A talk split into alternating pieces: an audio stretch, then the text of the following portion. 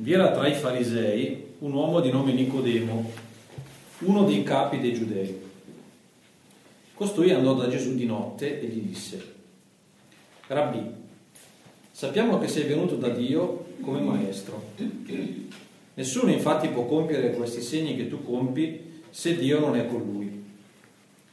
Gli rispose Gesù, in verità, in verità io ti dico, se uno non rinasce dall'alto non può vedere il regno di Dio. Disse Nicodemo, come può nascere un uomo quando è vecchio?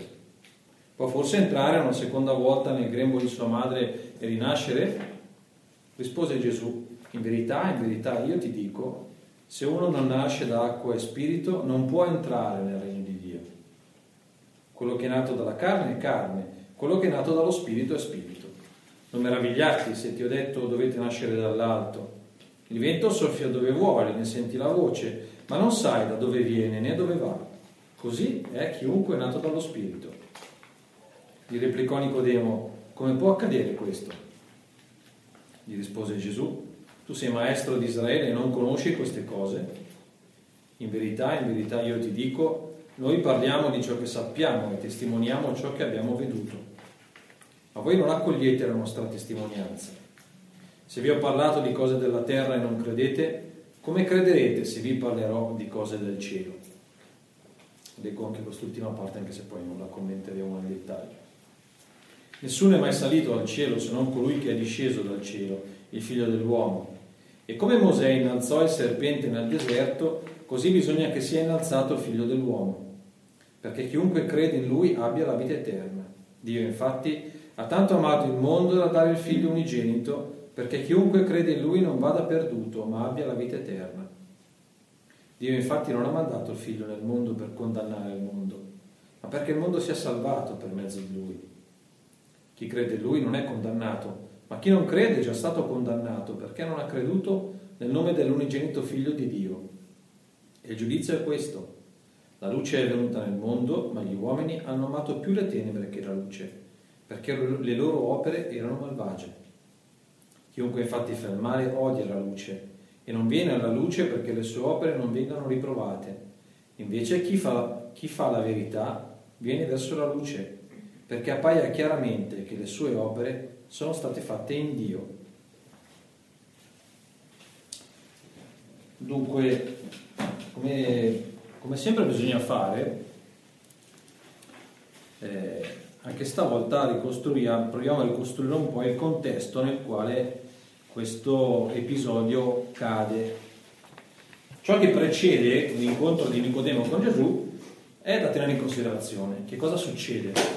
Succede che Gesù arriva a Gerusalemme per la prima volta nel Vangelo di Giovanni. Sapete che il Vangelo di Giovanni non racconta l'infanzia di Gesù, ma racconta del Gesù che comincia da adulto subito a fare un po' di casino. E Qui siamo all'inizio del Vangelo di Giovanni e c'è la prima discesa di Gesù a Gerusalemme in occasione della Pasqua. La prima cosa che fa Gesù appena arriva a Gerusalemme nel Vangelo di Giovanni, giusto per mettere subito le cose in chiaro, episodio delle bancarelle rovesciate. Negli altri Vangeli, le prime volte che Gesù scende, quando viene citata la discesa, non c'è questa cosa. In Luca c'è il ritrovamento di Gesù tradotto nel Tempio. Invece in Giovanni la prima cosa che fa eh, nella sua prima discesa, lo farà più volte nel corso del Vangelo, eh, entra nel Tempio, ribalta le bancarelle, caccia i mercanti, si scontra subito con eh, i capi del popolo. O meglio, con un gruppo di persone che nel Vangelo di Giovanni vengono identificate con i giudei, hm, eh, che è una categoria precisa, che raccoglie anche i capi del popolo, quindi scribi, farisei, membri del Sinedrio in maniera particolare, però anche scribi farisei, dottori della legge, ma rappresenta una categoria di quelli che resistono a Gesù. Che resistono in modo un po' ambiguo, ci sono dei momenti in cui dimostrano una certa fiducia nei confronti di Gesù, dei momenti in cui eh, danno l'impressione di credere al suo messaggio, ma nella sostanza eh, nei confronti di, Gesù dimostrano ostilità. E Gesù nei loro confronti è molto diffidente, oltre che essere molto critico. Gesù si scontra hm, si scontra con questi, eh, scaccia i mercanti dal Tempio. Subito dopo l'episodio eh, Giovanni eh, lega la cacciata del Tempio con l'incontro tra Gesù e Nicodemo con questi versetti che vi leggo. Mentre era a Gerusalemme per la Pasqua, durante la festa, molti, vedendo i segni che egli compiva, eh, anche se Giovanni non ha ancora raccontato nulla se non eh, la trasformazione dell'acqua in vino nella nozze di Cana, qui ci fa intendere che ha già fatto dei grandi segni, vedendo i segni che compiva, credettero nel suo nome. Qui sembra questi giudei, ma lui Gesù non si fidava di loro. Forte questa cosa, eh? Gesù non si fidava di loro. No, Gesù è uno che ti dà fiducia, è uno che si fida di tutti, è uno che è ancora aperto, è uno che... Forte che Giovanni faccia questa sottolineatura, no? Gesù non si fidava di loro, perché conosceva tutti e non aveva bisogno che qualcuno desse testimonianza sull'uomo. Egli infatti conosceva quello che c'è nell'uomo. Questo è quello che precede l'incontro di Gesù con Nicodemo. Quindi un, un clima un po' particolare. Diciamo che è un clima difficile. Gesù arriva a Gerusalemme, un po' si tira la zappa sui piedi perché il casino lo fa lui, si scontra con questi, quelli che gli dicono, eh, ma tu con quale autorità fai queste cose? Eh, Gesù dice, eh, con quale autorità faccio queste cose? Eh, io questo tempio, se ve lo distruggete, lo ricostruisco in tre giorni. Eh, poi Giovanni precisa dicendo che lui parlava di questo tempio che era il suo corpo, quelli pensavano il tempio fatto di pietre.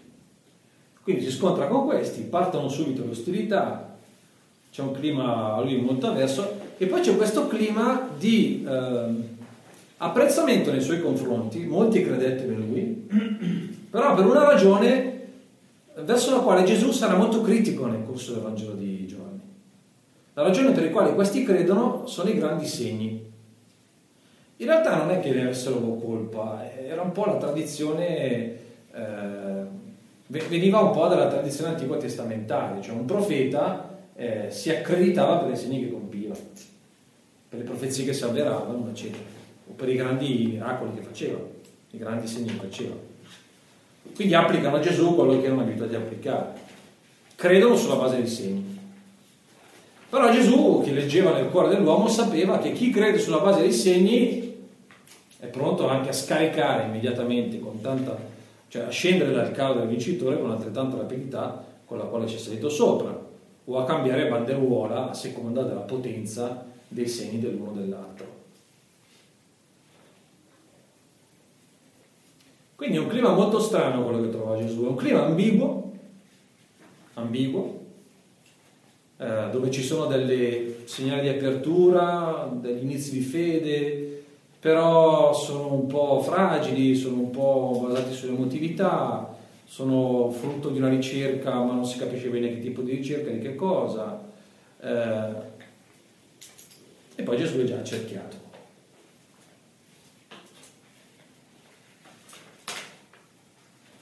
È importante precisare tutto questo perché Nicodemo è proprio il rappresentante di quei personaggi lì. Cioè, lui è uno di quei giudei lui è uno, ce lo presenta al Vangelo di Giovanni così, lui è uno dei capi del popolo. Vuol dire che Nicodemo faceva parte del Sinedrio.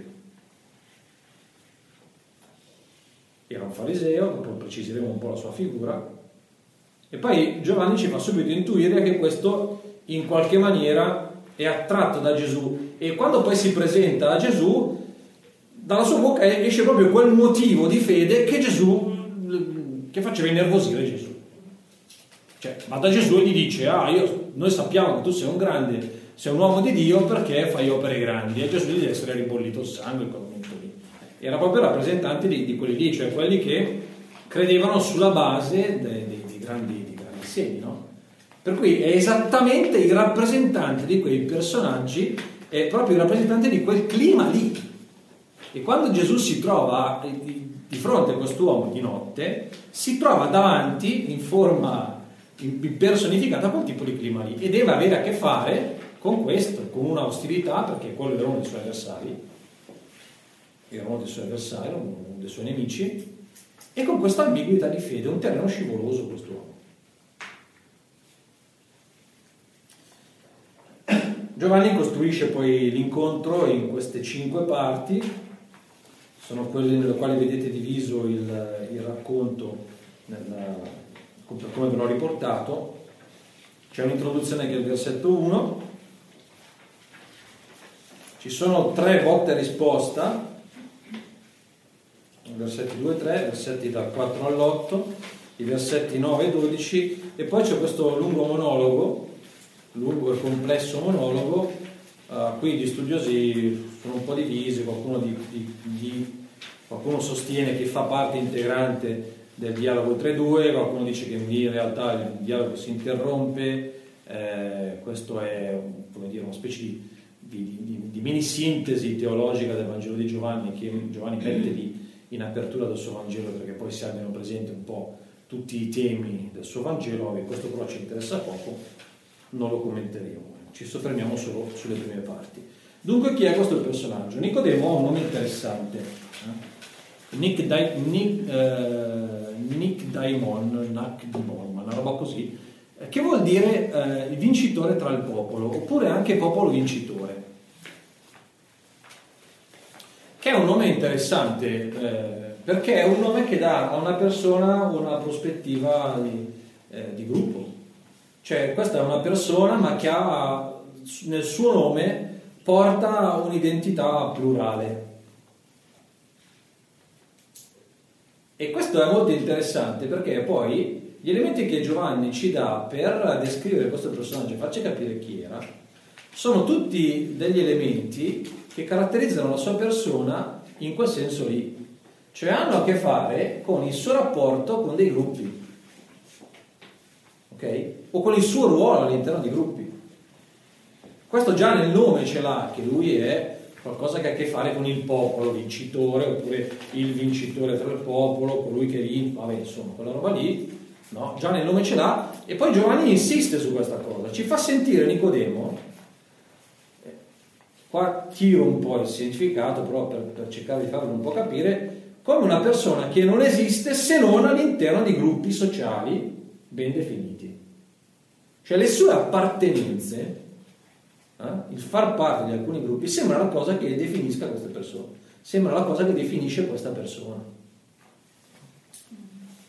Ce lo descrive proprio così, vi era tra i farisei, tra i farisei, eh? Cioè non dice vi era un uomo che era un fariseo, no, vi era tra i farisei un uomo. È come se Nicodemo fosse un po' perso in mezzo al gruppo dei farisei, fosse un elemento che non si riusciva a distinguere dalla massa dei farisei. Non è uno che emerge dal gruppo dei farisei, è uno che nella sua appartenenza al gruppo dei farisei è qualcosa che lo caratterizza in modo molto molto molto forte. Nicodemo, uno dei capi dei giudei. Subito due appartenenze, farisei, anzi tre appartenenze. Fa parte dei farisei, sapete chi erano i farisei immagino, okay. possiamo chiamarla, non è probabilmente una corrente, però è come oggi nella parrocchia c'è l'azione cattolica e la Caritas e abbiamo già parte dell'azione cattolica, no, per dire così, il consiglio pastorale. Un, una compagine all'interno del, del, dell'ebraismo c'erano, c'erano gli farisei. Poi poi fa parte del gruppo di, di fa parte del, del, del, Sinedrio, fa parte del popolo, eh, capi del popolo, parte del popolo, e poi fa parte del Sinedrio. Però nel Sinedrio, il Sinedrio era l'organo di governo del popolo, lui era parte della minoranza, perché il Sinedrio era composto da Sadducei e Farisei. La maggioranza erano i Sadducei, anche questi li sentiamo nel Vangelo, perché Gesù si scontra un po' con loro perché questi qui dicevano che la soluzione non c'era, i farisei dicevano il contrario, ci litigavano un po' sopra, un giorno andò Gesù per farla fuori. Vabbè. Quindi fa parte di un gruppo, è un gruppo di minoranza, è un gruppo di minoranza. Sappiamo poi dal modo con cui Gesù un po' lo prende in giro, eh? Ah, tu che sei maestro in Israele, deve essere anche uno scriba, cioè un dottore della legge. Non tutti i farisei erano dottori della legge e non tutti i dottori della legge erano farisei. C'erano dei farisei che erano anche dottori della legge, ma alcuni no. Qui ci pa- pare, da quello che Gesù dice, che Nicodemo fosse anche un dottore della legge, cioè uno che in mezzo al popolo aveva il compito di insegnare la scrittura, di insegnare la legge. Cosa sappiamo poi ancora su quest'uomo? Sappiamo che faceva parte di una, di una famiglia, probabilmente una famiglia benestante. Lo sappiamo perché alla fine del Vangelo di Giovanni lo ritroveremo, quando poi lo commenteremo lo vedremo bene, va insieme a Giuseppe d'Arimatea a recuperare il cadavere di Gesù e porta, eh, porta una quantità di oli profumati enorme, quindi costosissima, eh, questo ci fa pensare che facesse parte di una famiglia benestante. La tradizione rabbinica sulla sua figura ci dice che probabilmente era originario della Galilea.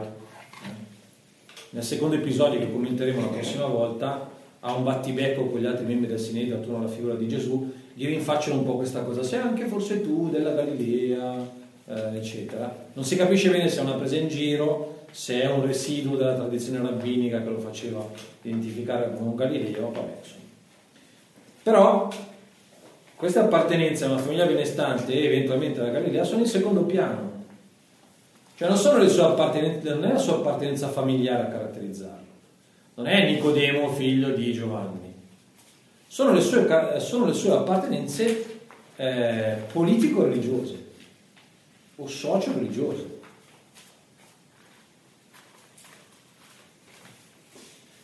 Perché è importante questa, sottolineare questa cosa? Perché quelle appartenenze gli garantivano certamente dei grandi privilegi delle grandi responsabilità, dei grandi doveri, no? però certamente dei grandi privilegi. Cioè questo era uno che si era conquistato una posizione, o gliel'avevano regalata, non lo sappiamo se se l'era conquistata eh, da solo o se l'aveva, eh, se aveva avuto il favore di qualcuno o, o se era così per famiglia. Però questo aveva una posizione ed era una posizione invidiabile la sua, veramente invidiabile una posizione di grande rilievo. E come sapete, t- tutte le posizioni che, che, alle quali corrispondono dei privilegi di, un certo, uh, una certa portata, che danno visibilità, uh, che ti garantiscono una certa reputazione, la stima della gente, eccetera, eccetera, e uno a cadrino si attacca. Eh. Cioè la poltrona poi una volta che ce l'hai non la vuoi più, almeno tiri la fine della legislatura. Eh, no, che due anni per prendere, no, adesso dico che le hanno tolte ma vabbè, comunque.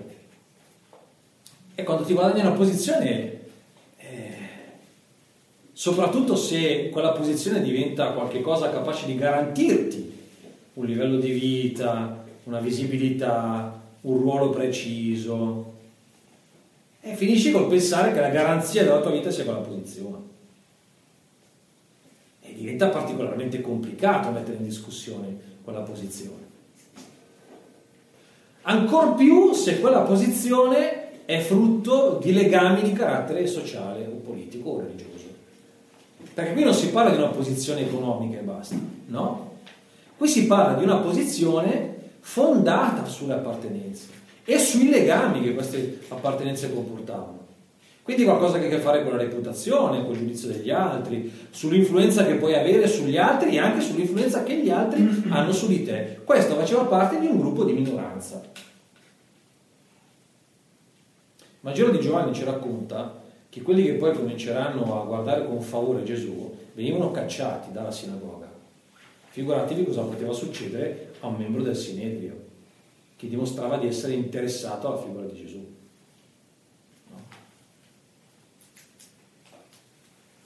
Quindi questo si trova in una posizione invidiabile, una di quelle quali, dalle quali non ci si muove volentieri e anzi che si tende a difendere con tutti i mezzi possibili. E qui bisognerebbe subito fermarsi e farsi una domanda.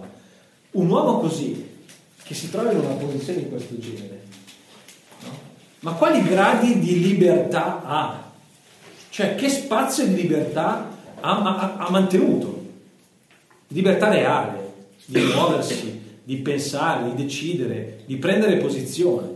Il fatto che vada a Gesù di notte, poi lo commentiamo, ci fa un po' insospettire. Dopo ci sono tutte le letture teologiche, ma il fatto che vada di notte è evidentemente il, la dimostrazione che vada Gesù per non farsi vedere dagli altri. Punto e stop.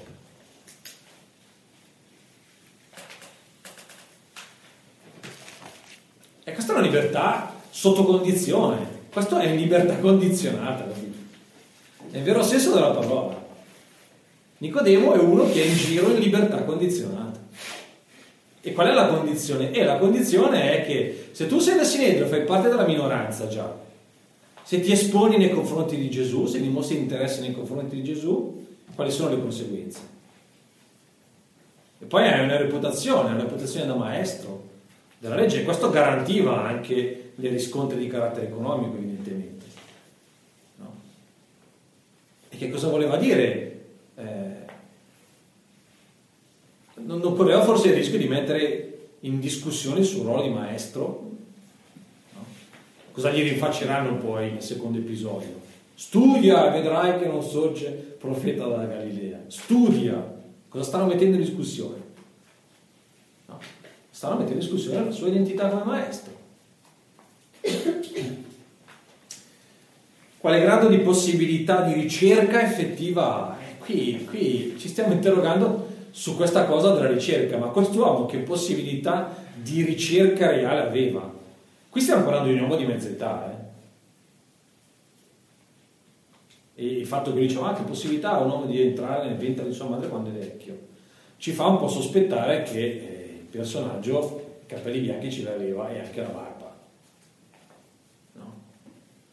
E uno a quell'età lì, cosa volete? Uno corre il rischio di mettersi in ricerca Fino a che, ma per che cosa? Fino a che punto? No? Come fa a discostarsi dall'alveo della sua tradizione, dai codici di comportamento dei farisei, dagli schemi di pensiero della sua spiritualità, dalle regole dei giochi politici? Come faceva a, a smarcarsi da tutto questo? Anche avesse avuto uno, uno spunto di ricerca interiore ancora, ma capite che il condizionamento è pesantissimo. E in effetti poi capita così, lui di quello che Gesù gli dice non capisce niente, non capisce niente, Giovanni costruisce eh, dialogo tra i due, come lui fa sempre, lui gioca, usa questo strumento letterario del fraintendimento con il quale fa procedere poi per spiegazioni successive eh, il confronto. No? Non capisce, e Gesù spiega ancora, poi non capisce ancora, e Gesù gli spiega un'altra volta, è un modo che Giovanni utilizza nel suo Vangelo. Però di, di fatto lui non capisce, ne esce come uno che non ha capito un cavolo di quello che Gesù gli ha detto. E il tentativo di interpretazione della figura di Gesù è un tentativo di, di interpretazione molto classico. No? Abbiamo visto i segni che fai e non puoi essere un uomo che viene da Dio. Cioè tu sei un profeta come i profeti dell'Antico Testamento. Ma che, che, che possibilità reale aveva di tirarsi fuori da questa cosa? Ecco, sarebbe importante adesso fermarsi e fare la mappa concettuale delle vostre appartenenze delle nostre appartenenze, ma non delle appartenenze quelle, quelle, quelle familiari. Eh? Cioè, quali sono, le, quali sono le, quelle, quegli ambiti ai quali io appartengo? No? E lì c'è la mia famiglia, poi ci sono i miei amici, no? No, questo, questo è troppo semplice. Bisogna fare quelle appartenenze che hanno queste caratteristiche, cioè di condizionamento pesante della ricerca. Voi sapete che in rete appartenete a un gruppo, lo sapete? Vedete come funzionano gli algoritmi di, dei motori di ricerca, di social network? Quando voi accedete alla vostra pagina, alla, alla vostra timeline di Instagram o di Facebook o di Twitter, vi viene proposto solo quello che fa parte della vostra bolla di appartenenza, cioè quella che voi avete costruito nel tempo dimostrando alcuni interessi o altri interessi. Vi tracciano con i cookie, vi seguono nelle, in quello che comprate su Amazon, eh, vi guardano eh, e comunque costruiscono il vostro gruppo di appartenenza. E quando voi fate una ricerca in rete, la vostra ricerca è condizionata da quello che siete stati già in rete. Sapete questa cosa, no? Eh, questa è un'appartenenza di quelle condizionanti. Ciascuno di noi ne ha parecchie di queste. Ecco, bisognerebbe provare a fare la mappa concettuale delle nostre appartenenze. Ne faccio qualche altro esempio. Ok? Voi abitate in Brianza. Porca miseria. Pesante questa appartenenza qua. Io sono un lecchese, pesantissima questa appartenenza. Pesantissima. Poi hai fatto l'università, fai l'università, studi? Cosa hai fatto? Eh, scienze dell'educazione. Scienze, oh la categoria degli educatori, oh, che bolla questa qua. Io sono ingegnere. Un'altra appartenenza di quelle, basta, lì il pensiero, eh, lì devi proprio sperare che lo Spirito Santo scardini i meccanismi, se, no per sei ingegnere? No? C'è il moroso ingegnere. No. no. che rideva sugli ingegneri. Tuo fratello? Eh, ragazzi, vedete, noi abbiamo decine di queste appartenenze. Quando noi, noi ci mettiamo qua a ragionare sulla nostra ricerca del Signore, no, io cerco il Signore, voglio vedere il volto del Signore, voglio ascoltarmi, voglio cercare. Tutte queste storie qua, no? molto intense, molto, molto... Poi però ci scontriamo nella nostra ricerca con questi vincoli. Che poi ci fanno guardare al volto di Dio da una fessura quella dalla quale lo guarda anche Nicodemo. Cioè Nicodemo guarda Gesù da una fessura, cioè dallo spazio che gli lasciano i suoi gruppi di appartenenza. Non so se riesco a, a farvi cogliere la provocazione. Allora, mettersi a fare la mappa concettuale, eh, adesso non è che la facciamo sul serio, però, la, eh, però fatelo, cioè se avete 10 minuti i prossimi giorni, provate a farlo.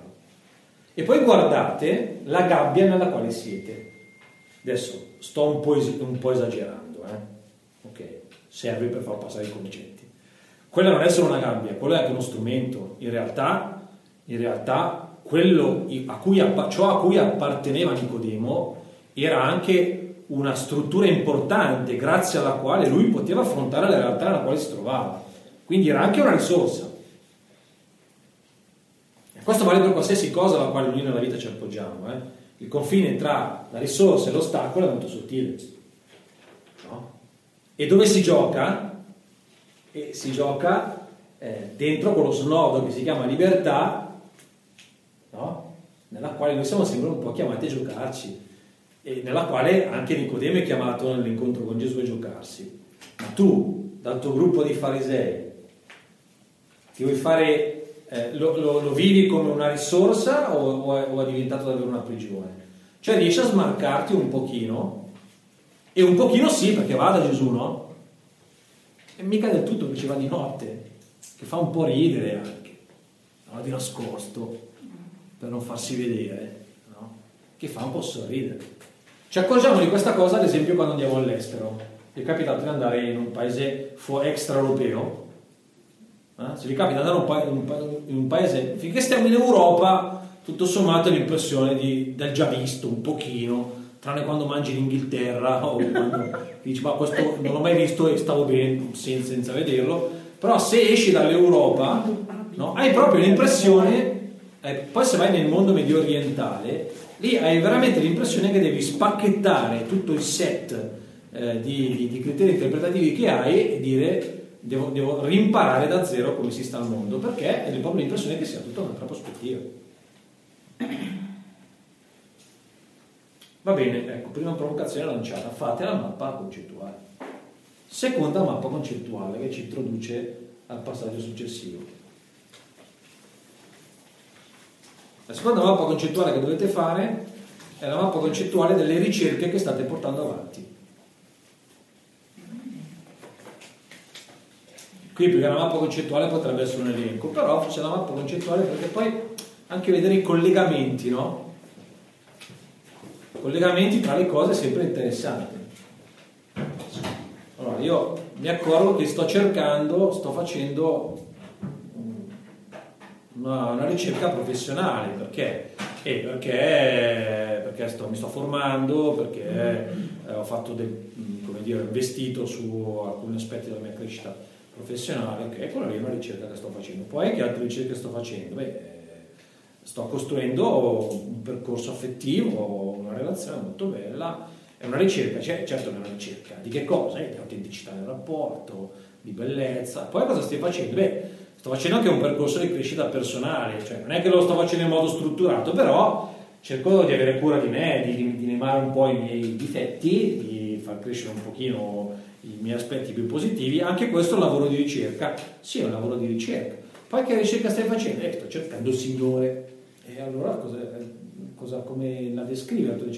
Provate a fare la mappa delle vostre ricerche. anche di queste, tutti ne stiamo facendo parecchie. Parecchie. Provare a guardare eh, che cosa compone quel quadro eh, di ciò che cerchiamo. Eh, provare a capire come sono collegati, se c'è un filo conduttore che le tiene insieme, se c'è come una sorgente che muove tutte quelle ricerche, no? perché magari io dentro le relazioni cerco un certo tipo di cosa, dentro la mia crescita professionale cerco qualcosa che un pochino richiama quella cosa lì. Eh, questo diventa, a parte uno strumento di conoscenza di sé interessante, no? poi diventa anche qualcosa di fronte alla quale uno non, non può mentire, no? Poi uno magari si mette lì e si accorge che il suo, il suo, il suo quaderno, della, la sua mappa concettuale della ricerca è un po' scarnina, perché non riesce a descrivere le cose che sta facendo come una ricerca. Cioè io sto facendo questa cosa ma non posso dire che è una ricerca. Cioè sto andando all'università, macino giù gli esami che sembro, eh, che, che sembro un tritatutto, però riesco a chiamare questa cosa una ricerca forse neanche la mia scelta dell'università è stata una ricerca. No. Sto vivendo questa relazione. Eh, sono anche un po' di anni, ma eh, riesco a descrivere questa relazione, questo rapporto, questo percorso insieme come una ricerca. No, faccio fatica, urca. No. Magari non è proprio bellissimo no? accorgersi che una relazione anziché essere una ricerca è diventato uno stagno, acque ferme, salire alla palude no? con i piedi impantanati. E questa mappa concettuale, se avessimo il tempo di farla, non ce l'abbiamo, vi invito a farla, ci introduce a, alla domanda di Nicodemo. No, non è vero che Nicodemo fa una domanda, Nicodemo non fa nessuna domanda. È Giovanni però a dirci che vada Gesù con, uh, ci, so, ci soffermiamo abbastanza su questo terzo e quarto punto, poi gli altri due li lasciamo un pochino più, più sullo sfondo. È Giovanni a dirci che, eh, mi alzo un attimo, mi dà fastidio. Eh, Giovanni a dirci che Gesù, che Nicodemo va da Gesù con una domanda, o meglio con una ricerca, perché usa i trucchetti che erano un po' tipici degli evangelisti, usa una, una parola chiave ok? Una parola, o meglio, un'espressione chiave. L'espressione che, che, Giovanni utilizza sempre quando deve descrivere eh, una persona che va da Gesù con dentro un, un seme di fede. C'è proprio un verbo che Giovanni utilizza con una particella attaccata, eh? non ve lo dico tanto non vi serve, però sappiate che esiste questa cosa qua.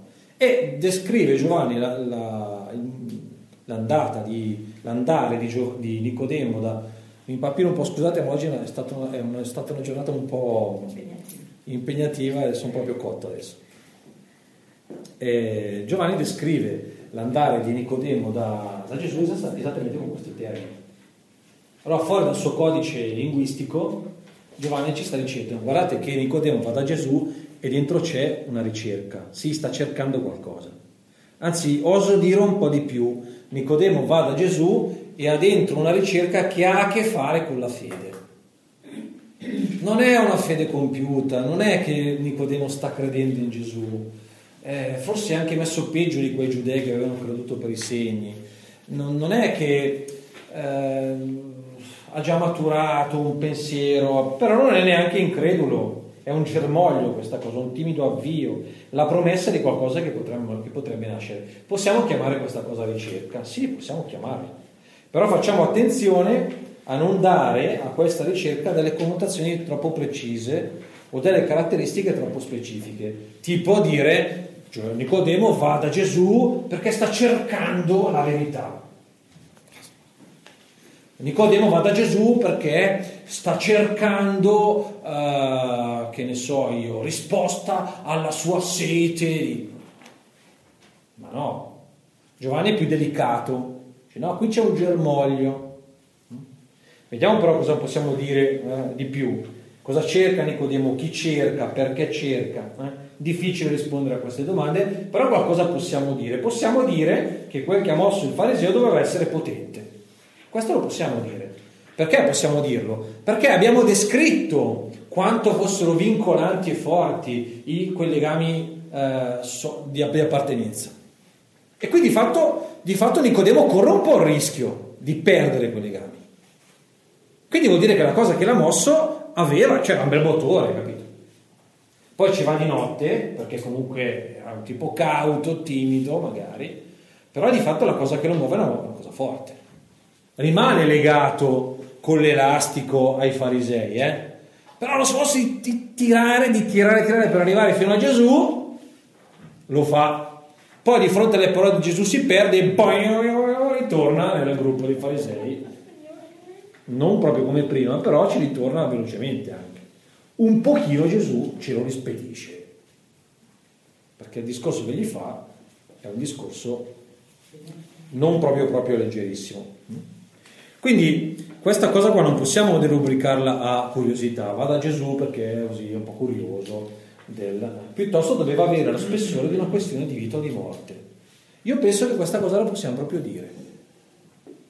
Cioè questa cosa che muove Nicodemo, non sappiamo bene che cosa fosse, non, è meglio non definirla troppo, però possiamo dire che era qualche cosa che era paragonabile a una questione di vita o di morte o che aveva a che fare un po' con, eh, con la sete di vita, il desiderio della ricerca di vita che tutti abbiamo addosso? Penso di sì. Perché? Perché arriva a mettere a repentaglio quelle cose che erano la garanzia della sua vita. Qui lo fa, qui li mette a repentaglio, perché potevano beccarlo. Se lo beccavano era finita. Era finita. Perché capivano subito poi che era andato apposta di notte per non farsi vedere. Quindi capivano che non era andato per attaccare Gesù, ma era andato perché Gesù un pochino lo interessava. Mette a rischio davvero la cosa. Quindi vuol dire che quella roba lì che l'ha mosso era qualcosa che aveva un po' a che fare con la questione di vita o di morte. Ed è interessante che eh, penso che lo spessore del discorso di Gesù sia una conferma di questa cosa. Non è che gli butta le noccioline eh, Gesù. Gli butta tre bombe, ma di quelle che demoliscono l'edificio del personaggio. Circa la qualità della ricerca, Giovanni ci indirizza sulla strada della ricerca di fede. Possiamo dire che questa ricerca era una ricerca di fede? Sì, certo. È qualcosa che ha a che fare con il volto di Dio. Va e gli spara subito, e porta subito la questione sul piano teologico. Noi sappiamo che sei un uomo di Dio, eccetera. Potremmo spingerci un po' oltre nel dire che Nicodemo sta cercando la rivelazione profonda del volto di Dio. Lo possiamo dire questa cosa? Sì, ce lo fa pensare Giovanni. Con che cosa? Con l'uso di quel verbettino lì, no? Che ci fa dire, sì, qui la ricerca di, di Nicodemo è una ricerca di fede. Ok? È interessante che uno che fa il maestro di Israele sia alla ricerca del volto di Dio, ma tu se sei maestro di Israele il volto di Dio li conosci a memoria. Se sei maestro di Israele, te fai scienze dell'educazione, devi sapere come cavolo funziona la pedagogia, se no che, che, che, educatore sei? Eh, eh, certo. E quindi se sei maestro di Israele, tu il volto di Dio devi saper fare l'icona alla perfezione, ok? Lo devi vedere. Questo è un maestro che però è, un po' miope. Possiamo dire che Nicodemo si rende conto della sua miopia, forse in modo consapevole no, perché poi va da Gesù e gli dice noi sappiamo che tu sei con tutta la sua saccenza il maestro di Israele, ma forse un pochino in modo inconsapevole avvertiva che c'era qualche cosa nella, nell'edificio del suo sapere che non tornava poi fino in fondo. Da non lasciar cadere poi il fatto che Nicodemo cerca l'incontro personale e individuale con Gesù. Ecco, questo io penso che sia la cosa più bella di questa ricerca. No? E che sia il segno, anche questo, di quanto potente alla fine era quella spinta che avvertiva. Poteva fare diversamente, avrebbe potuto ascoltarla in pubblico, aveva anche fatto, avrebbe potuto raccogliere informazioni su di lui e sulle dottrine che insegnava anche in un altro modo, Avrebbe potuto convocarlo per un confronto insieme ad altri maestri o capi, Ma nella sua ricerca Nicodemo vuole un incontro senza filtri, il più possibile senza mediazioni, libero da condizionamenti per quanto ciò fosse possibile.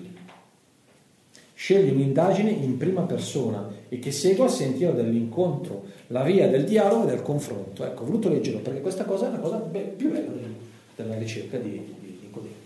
Cioè, Nicodemo alla fine non fa una ricerca intellettuale, capite? Cioè, la cosa che azzecca il personaggio, tra tutti i pasticci che combina, è la modalità. Non fa una ricerca in, in, da intellettualoide.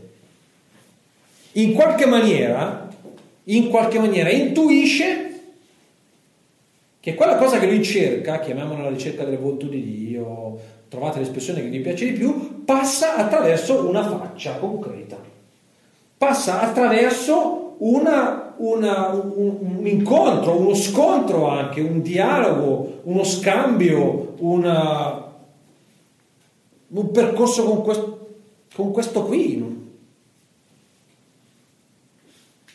non è qualcosa che ha a che fare con la comprensione, con un accrescimento di sapere, no? È qualcos'altro.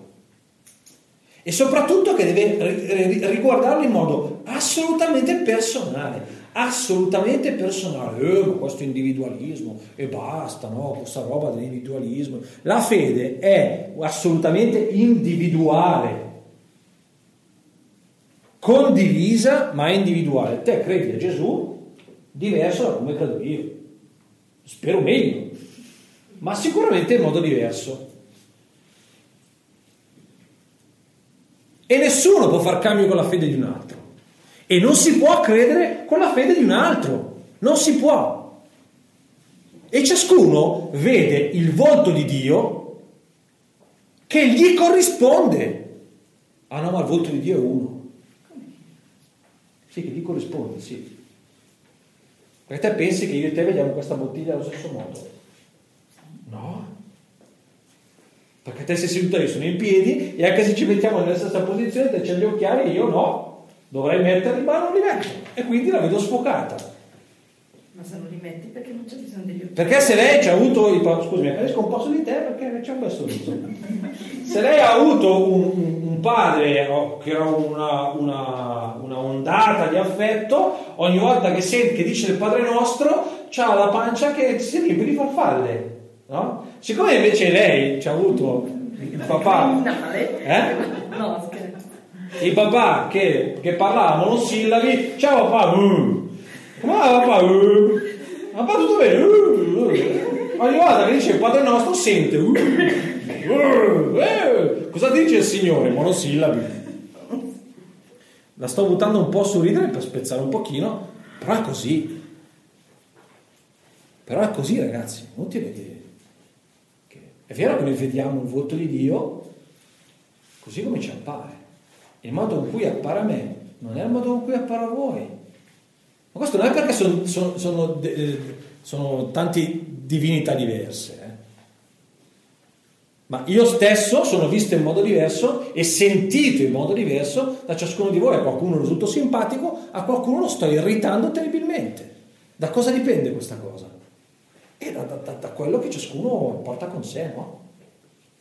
Ecco, Nicodemo in una maniera o nell'altra riesce a intuire questa cosa, lo intuisce, lo capisce, non lo sappiamo. Di fatto però il suo comportamento corrisponde a questa cosa, si tira fuori dal gruppo e va a un incontro individuale. Se non vi piace la parola perché sa di, vi ricorda l'individualismo, usate personale, un incontro personale. Un incontro personale. A Nicodemo questa roba, non a un altro. Tornate indietro alla mappa concettuale.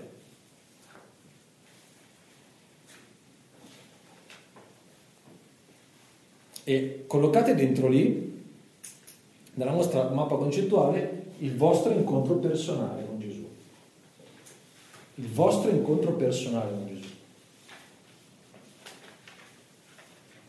Collocatelo dentro lì. No? Da quali mediazioni dovete sganciarvi perché l'incontro sia vostro, personale, individuale e autentico? Da quali dovete sganciarvi? Nicodemo si è sganciato da alcune appartenenze, ha messo a rischio alcune cose che lo definivano come persona pur di incontrare Gesù. E tu, tu che cosa sei disposto a mettere a rischio? Perché ciascuno di noi ha degli elementi che un po' lo intralciano eh, nell'andare verso Gesù. Ciascuno di noi ce li ha.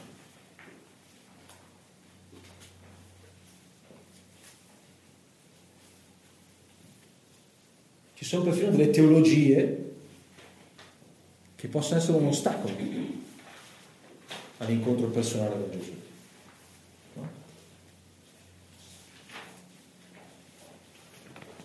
Va bene, la notte però, concludiamo dai, la notte però infagotta tutto ciò in un manto cupo che ha varie sfumature, quella della paura delle conseguenze, quella di una fragilità umana marcata di Nicodemo, quella di, pesa- di un pesante condizionamento sociale, quella di una oscurità interiore lontana dalla vera fede, quella di un'ambiguità che dimostra l'incapacità di fare il salto di qualità. Quindi questa è la notte di Nicodemo. Mm? È così notturno questo inizio di fede di Nicodemo che alla fine non coglierà l'oggetto della ricerca, non capisce, non.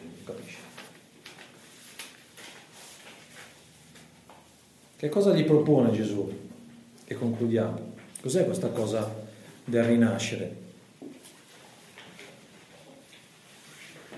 In estrema sintesi verrebbe da dire così, no?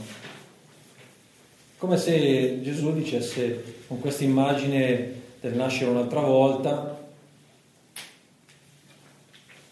il contrasto tra lo spirito e la carne. È come se Gesù dicesse al buon Nicodemo, ascolta figlio mio, eh, sei proprio bravo, eh, non è che voglio... però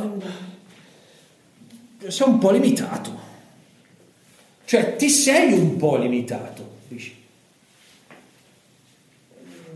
No, forse ti sei sono anche un po' troppo giudicante, diciamo che la, la, la, vita ti ha portato ad essere dentro dei bei recinti con di quelle palizzate. E tu ormai ragioni tutto, usiamo il linguaggio per un attimo ancora quello di Giovanni, ragioni tutto secondo la carne, cioè secondo la tua esperienza molto mondana, che è legata appunto alle tue appartenenze, con tutti i problemi che hanno, ai tuoi modi di vedere, con tutti i problemi che hanno, alle tue caratteristiche personali, con tutti i limiti che queste hanno. Ma io ti dico che c'è la possibilità di andare molto oltre quello. E non è possibile Gesù. Non è possibile perché un uomo non può nascere due volte. Sì, eh, la carne è carne, lo spirito è spirito. E ma come può un uomo? Ma un uomo non può. Dallo spirito si rinasce perché un altro ti rimette al mondo. Io ti dico che c'è la possibilità di un'esistenza e di una pienezza di vita che va molto oltre quei recinti in cui ti sei rinchiuso. Questa cosa che ti dico parla alla tua ricerca, Nicodemo. Ti interessa sta roba? Se ti interessa, io questa roba ce l'ho da darti. La tua vita, ti, sono sufficienti i confini della tua vita, fatta di delle cose a cui appartieni, delle cose che fai, dei tuoi modi di comprendere le cose, delle sensazioni che provi, della pesantezza del tuo corpo, dei tuoi schemi mentali. Ma stai bene dentro lì? Ti è sufficiente cercare dentro quei confini lì? Ti affascina l'idea della possibilità di un oltre, di qualcosa di ulteriore rispetto a quei confini lì, che ha il sapore di eterno? Questa parola dice un po' poco, però ci, come dire, ci, ci accende la lampadina verso qualcosa che non ha confini, capito? Ecco, Gesù dice, beh, io sono in grado, io posso, io so, perché il Padre mio, bla bla bla, tutto il linguaggio giovanneo, che questa vita esiste. Io la possiedo e la vivo. E quelli che credono a me vivono lo stesso tipo di vita. Tu vuoi rinascere dall'alto, vuoi provare questa esperienza di una vita che non è limitata, eccetera, eccetera. Vuoi provare l'esperienza di una vita? Ecco, quello che ti chiedo è di aderire a questa persona, di aderire a me. Adesso ho sintetizzato tutto il monologo finale, in, eh, infatti non si è capito niente, non so, vedo nei vostri occhi che dice, cosa sta, beata te, che cosa sta dicendo adesso? Abbiamo capito fino lì, ma adesso non l'abbiamo perso, ci siamo persi, perché è complicato. Ma quello che mi interessava, su cui mi interessava di più sollecitarvi è il tema della ricerca, come era appunto il titolo. Il rapporto però a quelle appartenenze lì. Se noi non riusciamo a prendere consapevolezza di quelle appartenenze così forti che noi... La nostra ricerca rischia di essere un po' zoppa, rischia di essere un po'... Eh, un po' poco efficace, un po' pretestuosa. Va bene, fate le mappe concettuali.